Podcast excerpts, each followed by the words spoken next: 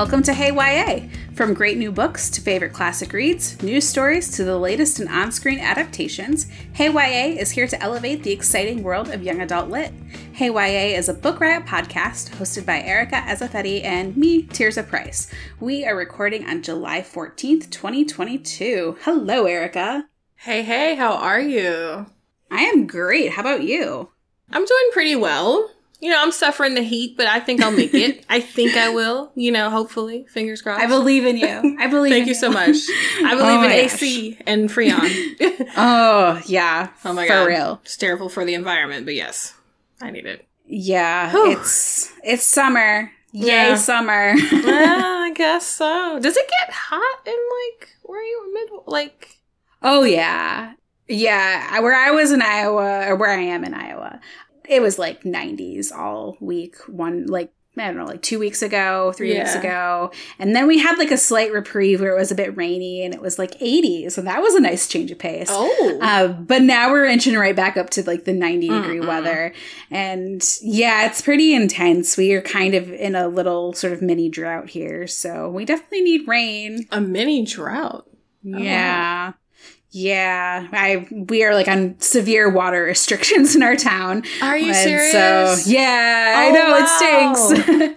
I did not know that. When I think of stuff like that, I think of the West. I think of like Arizona, yeah. Nevada, maybe. I mean, I've been, I've neither been to the Midwest nor the Far West. I'm like, Yeah. you know, East Coast mostly, but like, I'm not sure how widespread it is here, but Yeah. part of the issue is that like we have I live in a really small town and Mhm. our town has grown a lot in like the last especially in like the last 10 to 15 years. right. And so our water system is out of date and it needs to be updated, but like updating a municipality's water system is like millions of dollars. And this is a town of 10,000 people. So Yeah. um, I think that they have like plans in the works and like grants from the state government to like get things up to date within like the next Yeah. five years. But until then, like literally, I got a text message from City Hall the other day, which was like, please like follow these water restrictions because right now we're really worried like if there's a fire there won't be Yeah. enough water in the system to Wow. um, like put out a fire and that's like scary so yeah That's very scary. yeah Because you're you're trusting everyone to follow the rules. like, when does that go well? Like, you know? Oh yeah, like we're not allowed to water lawns in the middle of the day or power wash our houses. And I see like our neighbor power washing his house, and I'm like, thanks, Wow. dude. Wow. Hope your house doesn't burn down. No, I mean, Right. I, I, I say that like I'm joking. I truly, I truly hope that it doesn't. Like, but you know, Yeah, if something happens, we're gonna not threatening at all tears, and no, I'm just kidding. yes, No, but seriously, like that's I mean, we know how people are, so it's like you can't trust people to do the right thing. Yeah, it's sad, Yeah. but it's sad. I hope I hope that I hope they really are able to fix that within the I did not know you were going through that. Wow. I hope they're I hope they're able to fix that within the next few years because that is really scary. Mm-mm. Yeah, it, it is, and the the irony is that like we live next to a really big lake, so everybody's like, That is "You've got water," and I'm like, "Yeah, Yeah. but like." There's there's water systems in place. Like Yeah. it's it's not that simple. I can't just go down to the lake and drag up a bucket of water to like take a shower. So yeah, you get the do the morning washing.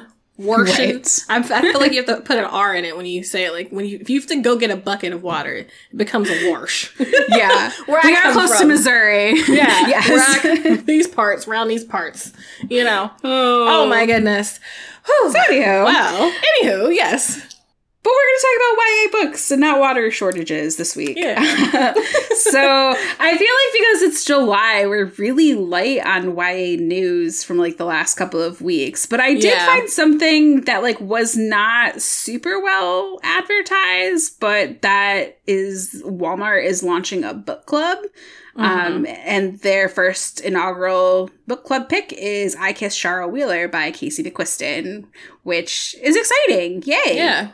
Yeah, that was not well publicized at all. Honestly, it was like I was surprised I know. how I heard about it, and I was like, why haven't I heard more about this? Everyone's getting a book club these days. Well, and what was weird is I only found one article that was not behind a paywall, which we'll link to in the show Yep, notes. exactly. And yeah, and like I was at Walmart like within the last week or so because again, I live in a small town. Like we have a mm-hmm. grocery store and we have a Walmart. So I shop at Walmart.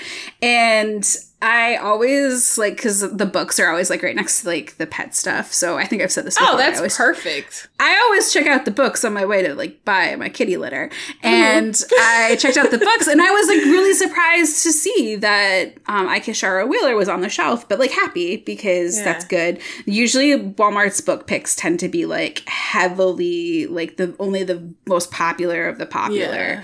So um it was really great to see that book there. I know Casey McQuiston's really popular, but like this is their YA debut and it's Mm-hmm. queer. And so sometimes I think like those books don't tend to get like a lot of the attention that they deserve, especially on a national level. So it's great to Mm-hmm. see that in Walmart because again, I live in a small town. We don't have a bookstore. The only place to buy books in town is Walmart. So Oh, that sort wow. of level of visibility is awesome, I think. That is wow. Yeah, I didn't realize that. That makes sense. Yeah.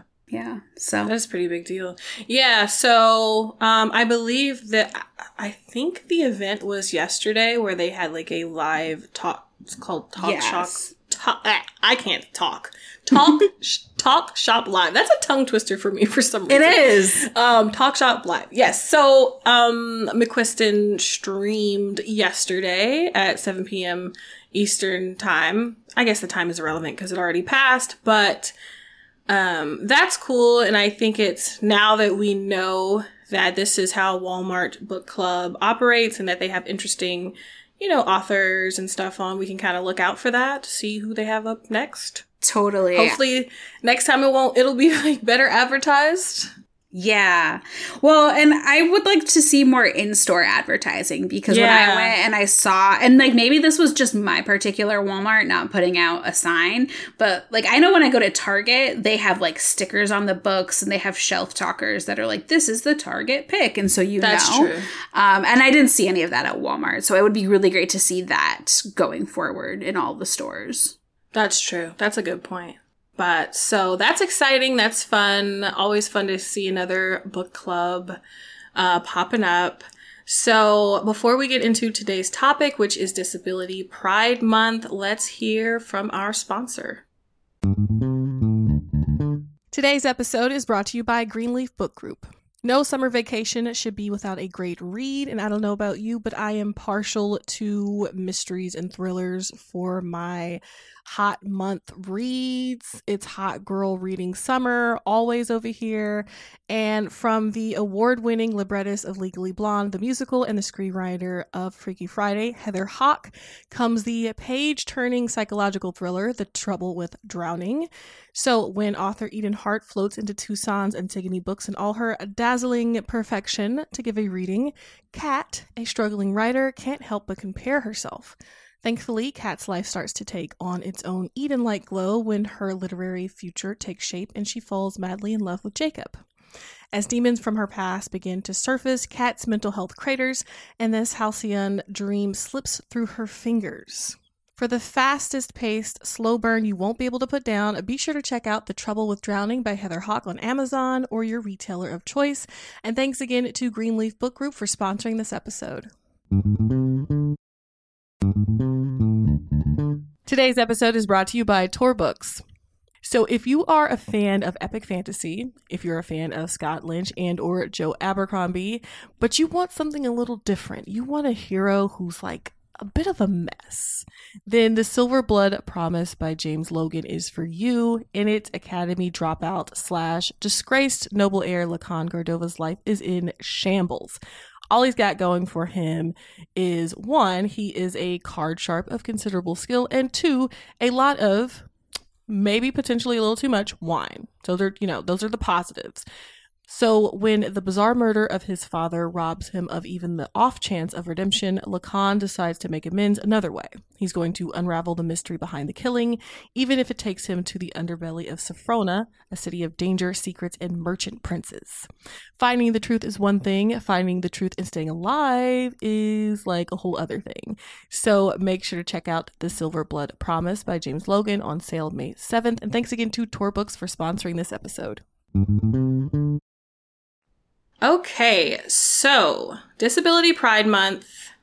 I know, Tirzah, you had kind of a few things to say about Disability Pride Month and like what it stands for and stuff like that. Yeah. Well, first of all, thank you for coming up with this amazing show idea. You seem to have all the good show ideas. Whatever, awesome. Tirzah. Stop gassing me. you no, also you do. do. too. Okay. Oh well, we both have good ideas, but yes. I, I especially like that you thought of this. Um, so, if you are unaware, Disability Pride Month is celebrated every July, and it's really to commemorate. I mean, it started to commemorate the passing of the Americans with Disabilities Act, and I just need to like pause a moment and just emphasize the fact that the Americans with Disabilities Act passed in 1990. That's what I was gonna say. That makes no. That's that's ridiculous. That was only 32 years ago. So that means that there are like hundreds of thousands of people in the United States who grew up without mm the Americans with Disabilities Act. Like you and I grew up like, you know, in the 90s, so yeah. it was like a thing that we just kind of take for granted, I think, but it's really not that old. So the American with Dis- Americans with Disabilities Act is essentially a civil rights law that prevents discrimination on the federal level um, based on disability. It also um, requires employers to provide reasonable accommodation to people with disabilities and it also requires accessibility in public places. Mm-hmm. So, yeah, that's I mean that's why this law is important and July is partly, you know, to celebrate that but also to celebrate, you know, just the wide range of disability experience and promote I think, accessibility and just knowledge.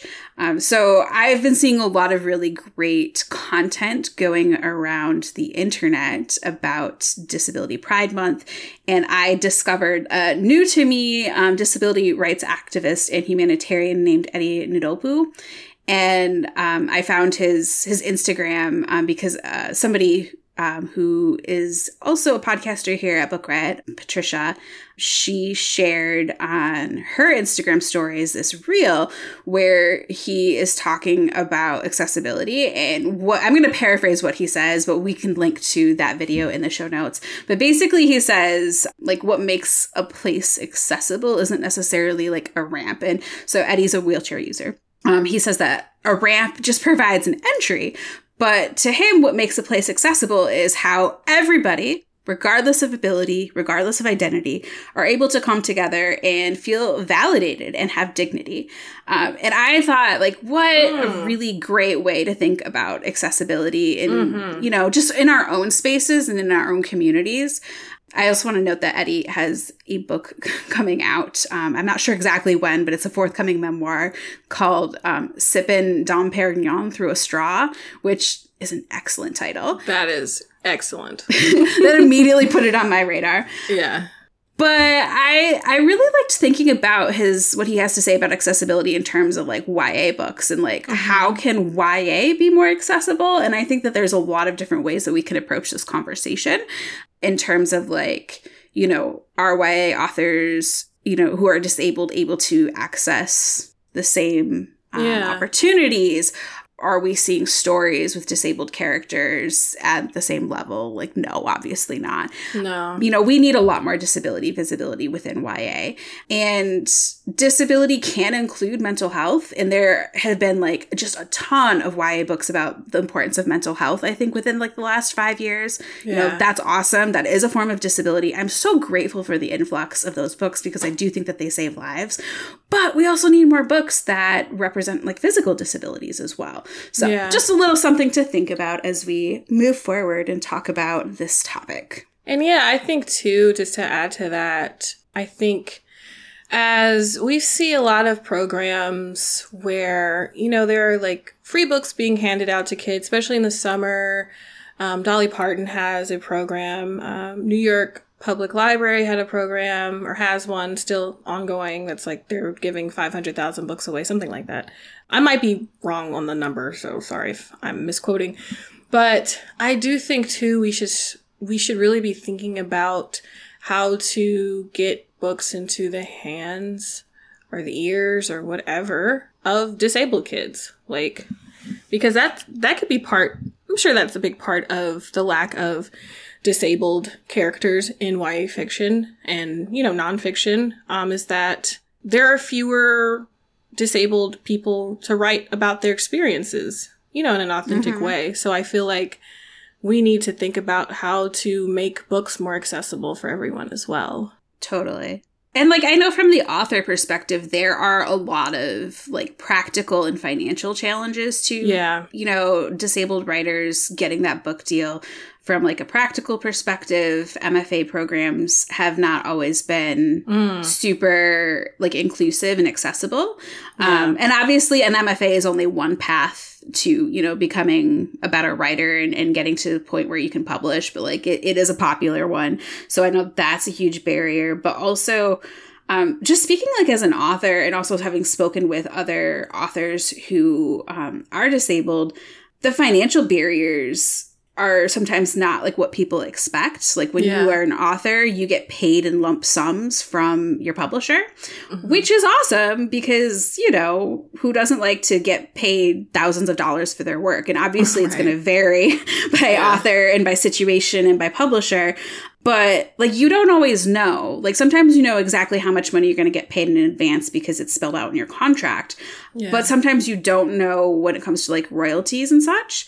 And mm like I've literally had checks come where it's like, oh, here's a few few bucks, like or right. not a few bucks, but like I can buy dinner and I can buy groceries for the next two months. Awesome. Right. But I've also had like an advance where it's like, oh, that's my down payment on a house. You know, that's how oh. I've been able to buy a house. So like it it varies. And when you have authors who are disabled and like living on disability, that becomes really complicated because they are yeah. very strict rules about how much money you can make if you are living on disability. And obviously, you know, money is great and everybody wants to you would think that like oh if you make money then you shouldn't have to live on disability but a lot of times people's um, health insurance is tied to that and yeah. you might be able to live off of book money um, if you're very frugal but I would argue that everybody needs health insurance, but people who are disabled especially need health insurance and, and they can't risk losing that. So I, I bring this up only to say that I know personally of two authors who have told me that they have put off either agent searching or publisher mm. searching because they worry that if they sell a book, they will lose their health insurance. And that and is that is so reprehensible. Real. It's so it real. Is, it's, it's, disgusting, yeah. It's and that terrible. goes to the bureaucracy uh, that's tapping into the lack of universal health care in the US, one, and then the bureaucracy and, quite frankly, BS surrounding you know, like government assistance as far as dis- disability goes, because it is very, um, and I have people I know too, where it's like if they get a job, like those those income requirements are so weird. They're weird because they're not realistic, as you're saying. Like if you no. get a lump sum of money, it's not a regular and it's not a regular check that's coming in every two weeks or whatever then yeah. it doesn't matter like you could get a lot of money at one point but if you spread that over a few months it's not going to be the same as getting paid regularly and getting paid that that check that comes from government assistance but the government yeah. assistance doesn't take that into account Exactly. And I, I will add to that from personal experience again. And, and this is all anecdotal, but um, mm-hmm. I, I feel like it's important to note that, like, before I was married, um, and I have health insurance through my spouse who has, like, a regular nine to five right. grown up job, less, because I'm not sure what I'd do without that. But yeah, before that, I, I I lived about a year and a half as a full time freelancer, a YA author freelancer, without you know, a job to give me benefits and I was, you know, partnered but legally single. Yeah. I was able to pay my bills and I I was able to get health insurance, but I was either like, I got to a point where I was like, either I need to go back and get like a full time job with benefits, Yeah. or I need to get married and get health insurance because health insurance was killing me. And I had health insurance and I could afford it, but it was such bad health insurance and mm-hmm. it was so expensive. And like, I am a healthy, you know, able bodied Yeah. adult who is making decent money. So, like, yeah, there are a lot of systemic issues that might prevent disabled authors from getting published, and I hate that. And um, I think we just need to continue talking about the realities to hopefully Yeah. try and come up with a solution. I'm not sure. sure. I mean, I have some thoughts about what you know some things that publishing could do better. That's not for this podcast because we're getting a little off track. But I just kind of wanted to share like a little bit of like the realities of like why being like, well, publishing should just publish more books by disabled authors. Like, it's not always It's complicated. easy. Like, there are definitely, like, yes, that's absolutely true, but it's Mm. also a very complicated situation at times. So, No, I think it's good to spend a little, like at least a little bit of time because it's like a lot of people may not know about it. You know what I mean? And it's it's important to consider. And I think you explained it very well. You have first, you know, firsthand experience being an author and knowing other authors and stuff like that. Yeah. So, um, just want to shout out Jeez. one other link that if you want to know more about this situation and how complicated it is, um, Margaret Kingsbury, who's um, a fantastic contributing editor at Book Riot, wrote an awesome article. It's a long form, in depth article called The State of Disability Representation in Children's Books. Um, it is linked in the show notes, it's on Book Riot, and it's really a very good deep dive into um, what what is the state of disability representation right now? What are the challenges? How have you know how far have we come but how far do we still need to go? It, it is kind of written with a slant towards like younger like kids books but i think it has some really good extrapolations for ya as well. Mm-hmm. That's a good one. yes. So on that note should we start talking about some of our picks Yes. Would you like to go first? i think you should go first because i think you have like a really good nonfiction title to kind of kick us off Oh, yes. Yes, so my first one is Disability Visibility by Alice Wong. It's adapted for young readers. And this is, as I said, it's adapted for young readers. So it actually, there's a 2020 version that is um, not specifically YA, um, but basically the same thing. And it has the um, same title and stuff. And Alice Wong is a disabled activist who I feel like her main goal, paraphrasing basically, it's not to is to highlight disabled people from all walks of life, different ethnicities, religions, gender identities, etc., etc., different kinds of disabilities, mental and physical. Um, and it's not. It's very specifically meant to not be from a from an able-bodied lens. It's not meant to be like, oh my god, they're so inspirational because they're going through these struggles and look at them how they're persevering. No, it's simply about their experiences. And that we've talked before about how with marginalized identities, it's good to have a variety of s- kinds of stories. Like, it's good to have the struggle stories. It's good to have the uh, joyful stories. It's good to have the just like day in the life stories, like everything. So, again, as with, you know, marginalized identities, we don't just want to hear about the struggle to see like, you know, how this group is struggling, but rather like what other things they have to say. So, this collection, this is a collection of like essays and different pieces by different disabled authors. And it's about different things. It's about their lives. It's about um, the politics of disability. It's also, there's an essay by Haben Girma, who is um, the daughter of Eritrean refugees, and she is the first deaf-blind person to graduate from Harvard Law School. But her essay in this collection is about how her and her guide dog have like such a strong relationship. So, you know, that's a good example. Yeah, a little doggy. And I have a I have a comment on that real quick about law school. I have a friend who is interested in going to law school. And for the LSAT, which is like the uh, standardized test to get into law school, the LSAT had these things called logic games, I believe, and it was like very um, vision based. So he told me how I forgot the group exactly, but basically the LSAT and um, the organization behind that they were like being sued or something because it, the the test wasn't fair for people who can't see or who are vision impaired. And so it just makes me think of how many this is you know another aside it just makes me think of like how long the lsat has been a requirement for getting into law school.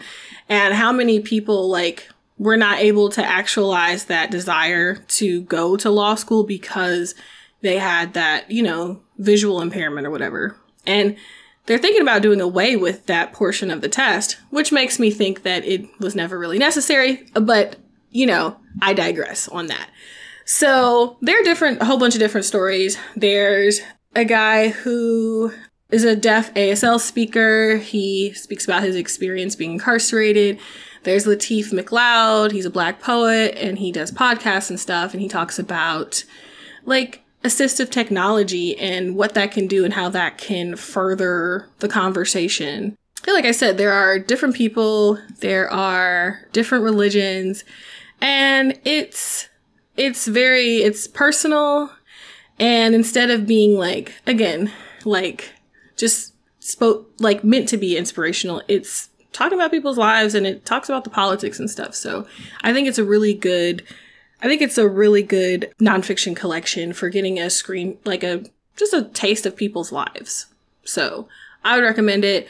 You can read the one for young adults that's adapted for young adults, or you can read the adult version, whichever you like. Um, again, that is Disability Visibility by Alice Wong. Awesome. Uh, that sounds really great. I'm so glad that you talked about that. Um, so my first book um, is The Degenerates by J. Albert Mann. And before I dive into it, I just want to give a heads up that in the description of this book, there is some outdated language about disability experience that we now know not to use anymore. Um, I'm going to probably just, you know, try to gloss over it, but just FYI. Um, so The Degenerates, it is set in, I believe it's 1927 or 1928. And it is about four young women um, who are all teenagers, and they all um, meet when they find themselves um, incarcerated at the Massachusetts School for the Feeble Minded. So, and I say incarcerated because, like, it, it truly is like a life sentence if you get sent there.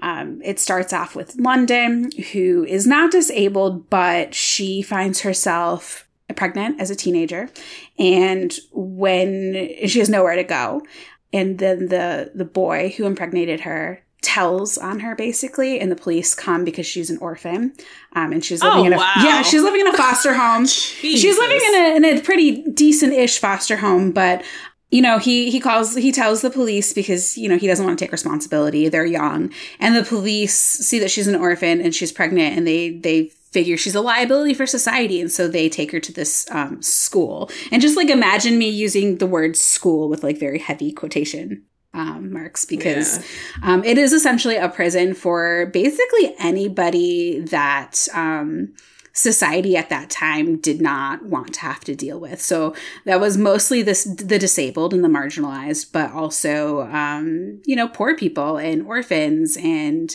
yeah, so it is a really terrible place. So London is sent to this um, place, and she meets three other girls there. So um, one is Maxine, who I don't believe is is disabled, if I'm remembering correctly, but she has a younger sister who has Down syndrome. And then the other is Alice, who has a club foot. And she was sent to the school because her family was like, well, we're, we're worried that you don't have much of a future and we can't really, you know, support you. So oh these four girls form a really, really fast bond. And Rose and Maxine um, and Alice have been there for a really long time. So much so that they just think like, you know, they, they take it for granted that like once they sort of age out of like the teenage girls school part, they'll go on to the grown women section where like they will live their lives there. Now, London wow. has just, yeah, I know this is all real history too, by the way. So yeah. it's horrifying. London yeah. is coming from the outside and she is used to her freedom and she does not like the fact that she is going to be here but she kind of just thinks that like oh they're going to keep me here until my baby's born give my baby up for adoption and then i'm going to be able to go free but yeah. then she finds out that um, when her baby's born, her baby will be taken away from her, and her baby will be raised in this place, and then she will never be able to leave, and then eventually her baby will never be able to leave because her baby, Oh, wow. yeah, her baby will be considered a degenerate born uh, from an unwed teenage mother, and therefore can't be released into the wider world because, you know, we don't want degenerates in our society is basically the sort of feeling. So London's like, uh-uh, we got to get out of here. But the problem is that she realizes that she can probably escape on her own as long as she doesn't let her pregnancy get too far advanced. But now she's created this bond with these um, four or these three other girls, and she can't leave them behind. So, yeah, it's this really hard hitting YA book, historical novel. I feel like it's really underappreciated, but it's so good. And it's so important because this is a part of history that we don't often see. Um, and it has like a nice wide range of disability experience of, you know, girls with, you know, different cultural backgrounds. There is some queer rep in this book too. But what I really like about it is that I know that this sounds like a really sad and depressing and tragic book. There are moments of joy, and I think oftentimes, like I'm, I'm just going to equate this with like the LGBTQ experience because that is my like personal lived experience. I know that like growing mm-hmm. up, a lot of times when we talk about like LGBTQ history, the sort of message that we get is that like, oh, it was life was really hard in history for folks who are LGBTQ, and therefore, like all of their stories were somewhat tragic. And Yeah. it took reading like historical fiction that included queer people to realize that like no, queer people have been surviving and they have also created happiness and and moments of joy and lives that they, you know, are unconventional but that they love. And I feel like the degenerates to a certain extent also kind of does this as well. Like where they're hmm. showing that like, yeah, there was some really, really, really bad stuff in history, but like not everybody just kind of conform to that tragedy. Like there were people who were pushing against these boundaries. So that's why I recommend The Degenerates by J. Albert Mann. It's excellent. Whew, that is, I keep hearing about that, and each time I'm like, I have to read that. But of course, my TBR is expensive. I know. That sounds really good. it came out in March 2020, which like, you know, Yeah. there was some stuff going down in March 2020. Ah, there's so a couple things. so maybe Yeah, it, like it couple kind of just like flew under people's radar, but like totally Yeah. recommend it. It sounds really good. And it, it's wild to think like all of that stuff could potentially have happened just as it happened in the book. Like it doesn't even sound like it's big that much of a stretch how oh yeah. people treated women who didn't conform and disabled people and other people who they just felt like throwing away. Oh. Whew. All right. Yes, that is definitely one that I need to read sooner rather than later. And I will get to my next book after we hear from our sponsor. Today's episode is brought to you by Steve Aoki's Hero Quest at your local bookstore or online at heroquest.com and catch Steve live on the Heavenly Hell Tour. Hero Quest is a graphic novel that is the story of a genetically augmented metahuman named Hero who travels into the multiverse 400 years into the future to save Earth from a disaster it cannot avoid. It has everything from mutants to robots to zombies to aliens, witches, and more. It's a quest for 10 rings of tremendous power from 10 different worlds that will be needed to save our world from certain disaster. It's an epic journey that will require the hero, named Hero, to be cursed to save the lives of billions on Earth. It's a story of heroism, wonder, betrayal, and finally, revelation. This is the hero's journey. This is Hero's quest. So, the story was imagined by the mind of Steve Aoki and written by New York Times bestselling author Jim Krueger and Steve Aoki. So, make sure to check it out. And this episode comes thanks again to Steve Aoki's Hero Quest at your local bookstore or online at heroquest.com and catch Steve live on the Heavenly Hell Tour. This episode is sponsored by The One That Got Away with Murder by Trish Lundy. Robbie and Trevor Cressmont have enough wealth to ensure they'll never be found guilty of any wrongdoing, even if everyone believes they're behind the deaths of their ex girlfriends. Let us all take a collective angry sigh at that. Lauren O'Brien, the new girl at school, has a dark past of her own, and she's desperate for a fresh start. Except when she starts a relationship with Robbie, her chance is put in jeopardy. During what's meant to be their last weekend together, Lauren stumbles across evidence that might just implicate Robbie. And after a third death rocks the town, she must decide whether to end things with Robbie or risk becoming another cautionary tale. This is an edge of your seat YA thriller that's perfect for fans of Karen McManus and Holly Jackson. Make sure you pick that up now wherever books are sold. And thank you once again to The One That Got Away with Murder by Trish Lundy for sponsoring today's show. Okay, so my next book is One for All by Lily Lainoff. And this is a Three Musketeers retelling. It's gender bent, it's queer, um, but yes, a Three Musketeers retelling. I have not read Three Musketeers. I have read another book by Alexander Dumas, but not Three Musketeers. But I'm sure it's excellent because I loved Count of Monte Cristo. So there's that. Um, so I don't have anything to compare this to, but I mean, I, I'm, I mean, I pretty much like it. I feel like, I feel like it probably was a good representation. I'm assuming. So it's about Tanya, who is a teenager in seventh century Fran- France and she has um, these dizzy spells that have been um, she started experiencing around i don't know when she's like 10 or 11 or something like that and no one really knows what is going on with her but they basically like have the run of her life like they influence like even basic things like standing up like if she's sitting down and stands up suddenly her vision starts to get black and gray on the sides and she might even possibly faint. So she has a lot of like stability issues walking around and stuff like that. She gets dizzy. And so she, so her mom is really frustrated with Tanya's perspectives and this frustration trickles over into her and Tanya's dynamics, which I thought was pretty real. Cause like on the one hand, her mom wants her to be secure even after her and her husband, which is Tanya's father, have passed away. Um, they know it's not guaranteed that family will take care of her, so they want her to have her own security. And for the time, in her mother's mind, and this is again very real, that security would come through marriage. And here's it's interesting how you were talking earlier about the insurance, your ins- like issues with insurance, and how it's like you wanted to either get a new job or get married. It reminded me of this because I'm like, I'm like, how far have we come in society? It's like you still sometimes marriage is still like a security, you know, security for people. And it's like, you know, you can kind of get pushed into that um, because we don't have things like universal health care and stuff like that. So, you know, we have some similarities to 7th century France, basically.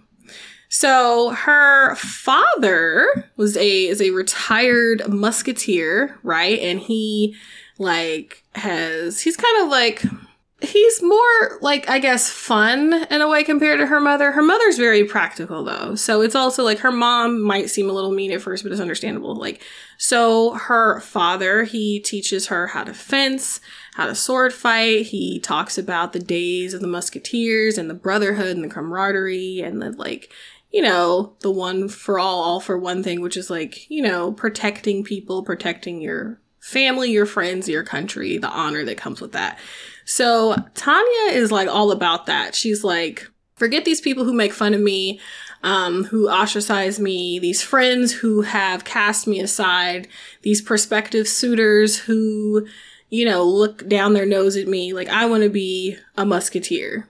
So, despite knowing her mother wants her, her mother kind of wants her to lie about her disability and like snag a man.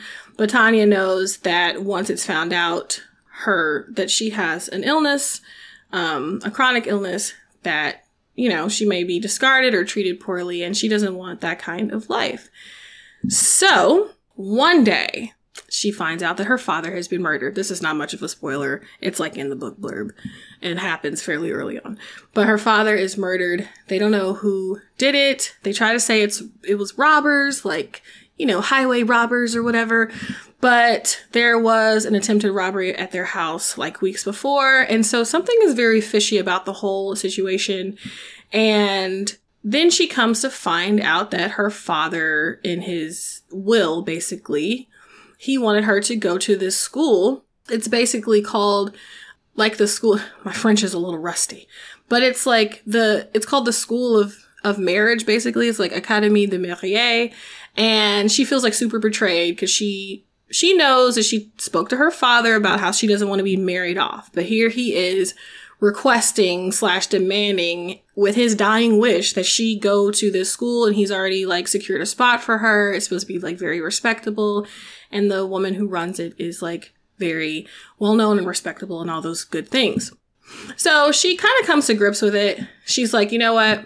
Maybe I can get some intel and come into contact with my father's um, musketeer brothers and I can kind of talk to them and tell them that his death was suspicious and maybe they can investigate.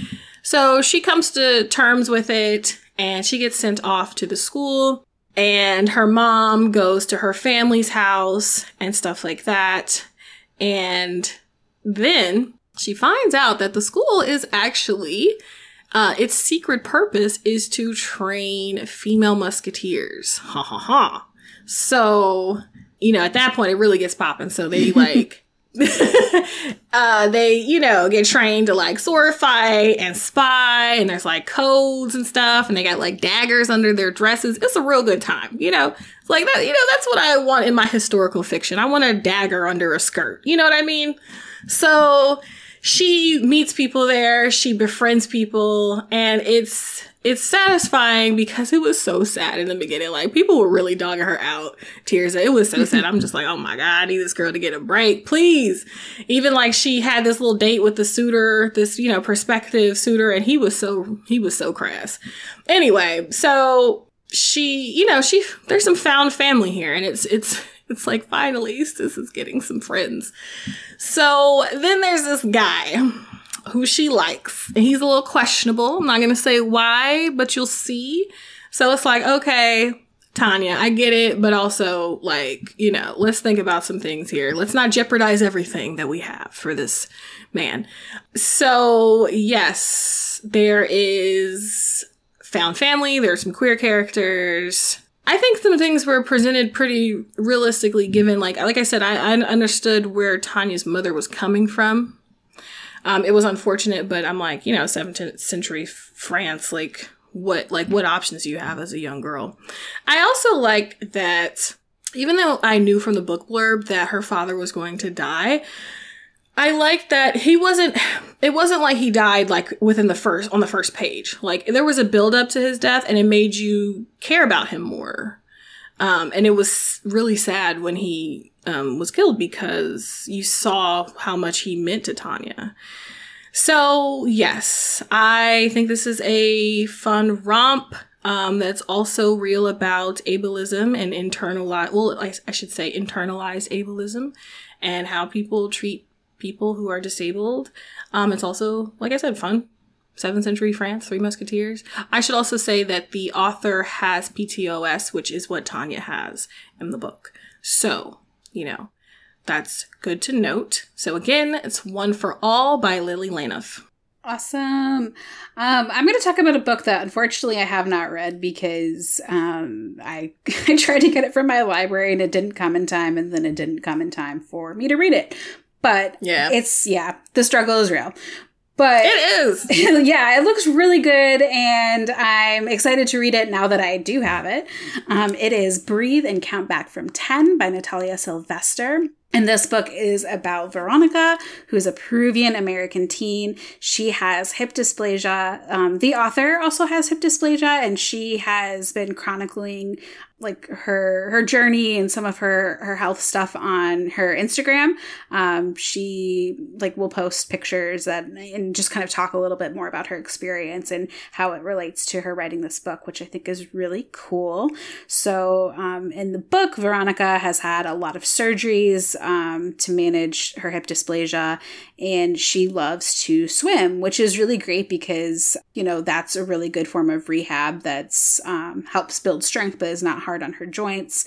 And um, she loves swimming so much that she also would like to audition to become a, a mermaid in this um, sort of like water attraction um, called Mermaid Cove. So like I don't know if you've ever been to like one of those like as sometimes they're at like run fairs or they're just I don't know like little attractions where they're like these big tanks and people swim around um, with like mermaid tails and they're they're like mermaids. Yeah. Um, I've Yeah. seen them at run fairs before. They're really fun. I haven't seen them in person, but they look cute on TV. Yeah, they they look cool. I'm always impressed by like I think like I I'm a decent swimmer, but like I'm a decent swimmer, but like moving my legs and I like they have like have Yeah. the, the mermaid tails. I think it takes like an incredible amount of core strength. So like Oh, yes. for me, I'm like wow, that's like physically impressive. Um, but Mhm. also like yeah, that I don't know, it's really cool because you have like the performance of it, but then also the physical strength of it. Um, so Veronica wants to do that. She wants to audition to be a, a mermaid, but um, her parents are really conservative and they are like, no, not at all.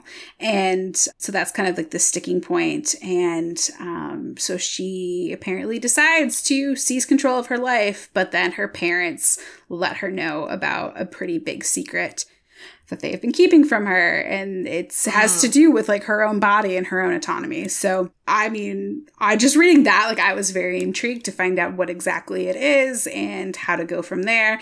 Um so that is yeah breathe and count back from 10 it sounds really really great and it looks like it's getting into some I mean, I, I can't say for certain because I've not read the book, but I am always intrigued by books that have disability experience and don't um, sort of immediately default to the assumption that, like, oh, if you're disabled, you can't be like physically active or athletic in any way. Yeah. Um, so that Yeah. book seems to be kind of counteracting that, but also um, hitting on a theme which I have heard from you know people that I know who have a disability, which is that like sometimes, especially if the disability presents itself when they're kids, um, their parents don't like tell them about it, and that. I, I I mean, I'm not a parent, so I can't imagine how difficult it must be to kind of have to figure out how to talk to your kid about that, um, especially if a parent is sort of struggling with the idea of a diagnosis but I do know people who who have a disability and like their parents kept it from them from a really long time, and I think that that's really Oh, wow. crummy and it's really hard. Yeah. So I, I'm just curious to see how all this is going to come out and play in this book. But again, that's breathe and count back from ten. Sounds really interesting. So the next one I have is Lake Lore by Anna Marie McLemore. And this is about two non-binary trans Mexican American teens. And it's like very, very much, um, like, you know, magic realism. And it takes place near this lake where this lake has like these kind of mythological stories, stories that people kind of don't believe anymore and it's has this landscape that's rumored to be like half air and half water. Bastian and Lore are the only ones who've actually been there and been to the under to the underworld. Not underworld that kind of sounds like hell. Not hell like i should say like under the the water like in that other world that's there beneath the lake. So it's really interesting because it's like it's not quite so how should I say? It kind of was a refuge at one point, but now it's filled with these living paper mache like things that are from, I believe, Me- Mexican mythology, and they represent Bastian's anxieties. And so as this world starts to bubble over into, I guess I should say, the real world, they believe that well, Bastian and Lore have to kind of come together and figure things out, let's say. So there's a big exploration of. So, like, a lot of things are symbolic, I should say. Like I said, Bastian's anxieties are represented by these living paper mache things, and it's um, very much representative, I think, of mental health and stuff like that. Bastian has ADHD, Lore has dyslexia, and they have to come together to like confront their anxieties and confront their internalized, again, internalized ableism and not just ableism, but internalized anxieties and depression and stuff like that because those things are starting to seep into their, um, the rest of their lives basically. And apart from just like beautiful writing and vivid imagery and these, you know, interesting, um, cool insertions of Mexican mythology. I like that one, we have the representation of, um, you know, non cis characters and the disability rep. And we also have, there are friends and family that they have that are supportive and they try to help them with their, you know, trauma and any shame and stuff that they have. So, yes, it's, it's a, it's like a, it's a magical journey, I will say and I think it's kind of like a dream. I feel that's how I that's how I would kind of describe it, like a mm-hmm. magical dream where you're like, um, you know, confronting things. So there are different aspects to it. Um, but yeah, I like that they're like I said, they have support. And it's just like, and it's real because even when you have supportive friends and family with certain things, again, marginalized identity, whatever it may be for you, um, you still have you still may have internalized shame and doubt that comes from the rest of society like outside of your family. So that's you know highlighted here and confronted in a real way i think. So i like it. Pick it up. Lake lore by anna marie mclemore awesome I'm going to do a quick shout out to three more books because we are running out of time. Um, mm-hmm. But Earlier um, this year in the podcast, we did a book club episode about Hanna Alkaf's um, Queen of the Tiles. Um, if you go back and read Hanna Alkaf's debut novel, The Weight of Our Sky, um, that is a really great book um, set in the late 60s about a teenager living in Kuala Lumpur, Malaysia, um, who has OCD. So it is about Mel, um, I believe, um, is her full name, but Mel, she um, you know, doesn't kind of use like the clinical language when you're first getting to know her. She just believes that she has a jinn inside of her and it like threatens her with these horrible, horrible images of like what could happen um, to her mom and the people she loves unless she does like this ritual counting and tapping and that sort of like satisfies satisfies the jinn. Um, so she is kind of living with this, and it's not great, but almost somewhat manageable until one night, um, racial tensions in the city lead to a riot. And um, Mel is separated from her mom and she has to get back to her. Um, and she also has to rely on the help of a boy that she doesn't know very well, but also she's dealing with like this huge resurgence of her her OCD and this jinn is kind of telling her like oh you know this terrible thing is happening. Your mom's going to die. And all of the methods that she uses to sort of manage her OCD really it's a struggle. So I think that this is a really great book. I mean it's about a teenager with OCD but it's also about a lot more than that. I learned a lot about like the history of Malaysia in this book and a mm. lot of like about the cultural makeup of Malaysia. So um, that is The Weight of Our Sky by Hanna Alkaf.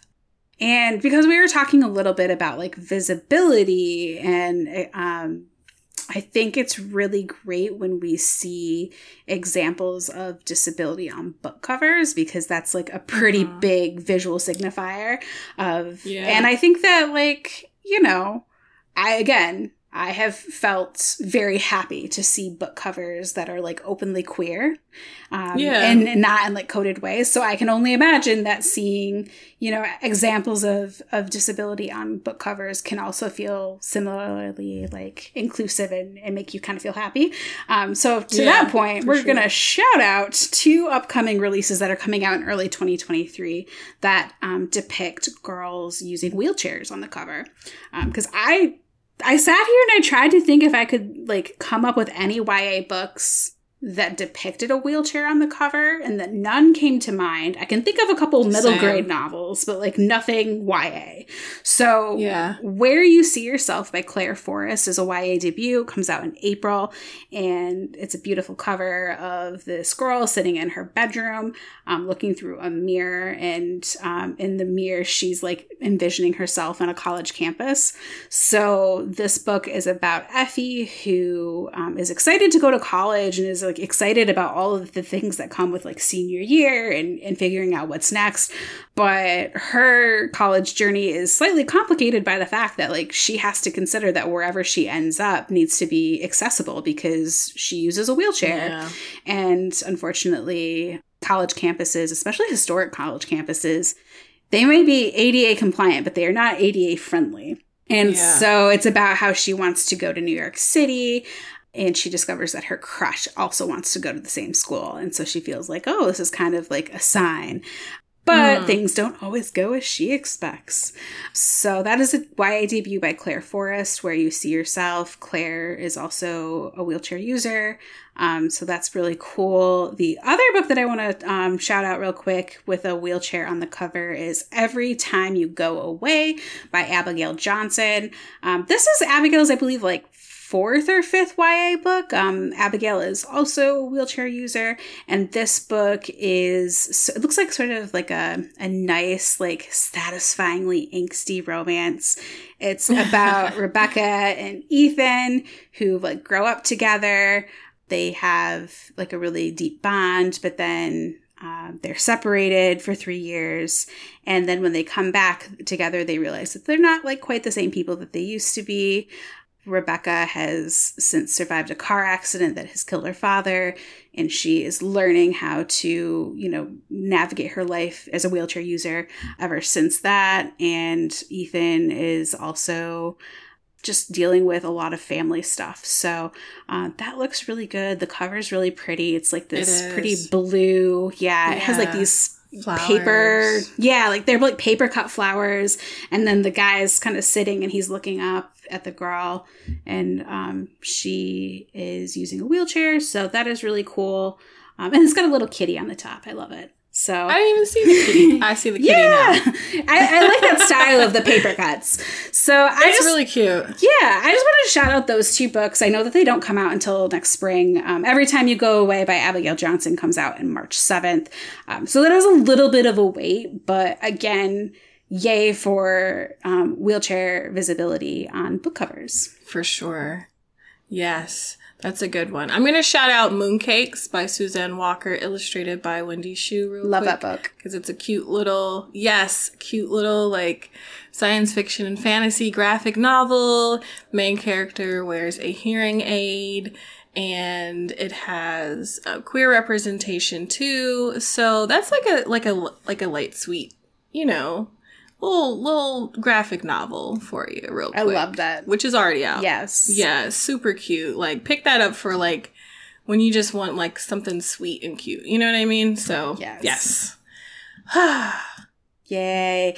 Well, that is awesome. And I guess that kind of brings us to the end of our episode.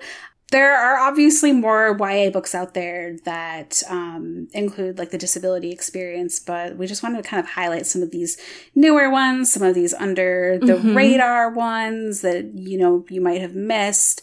Um, but yeah, I think that, you know, when we talk about inclusion and diversity in YA books, um, the most obvious things that we think about are like race and sexuality and gender. But yeah, Yeah. this is just a reminder that um, disability should be a part of that conversation as well. Mm-hmm. For sure. Yeah, and I believe that is all we have for you. Thank you so much for tuning in this week. Um, you can please leave us feedback about the show on Apple Podcasts or Spotify. It really lets us know how we're doing and it helps others find us. Um, we always like to see reviews. Um, you can also email us at heyya at bookriot.com if you have any feedback or suggestions. And don't forget to visit bookriot.com for newsletters, more podcasts, and all things bookish. Thanks again to today's sponsors for helping make the show possible. And thanks as always to our awesome sound editor, Jen Zink. You can follow um, me on Twitter and Instagram. I hang out at, at Tirzah Price. And how about you, Erica? I'm on Twitter at Erica underscore easy e underscore. Awesome. Well, thanks so much for tuning in, and we will catch you again in a couple of weeks. All right. Happy reading. Happy reading.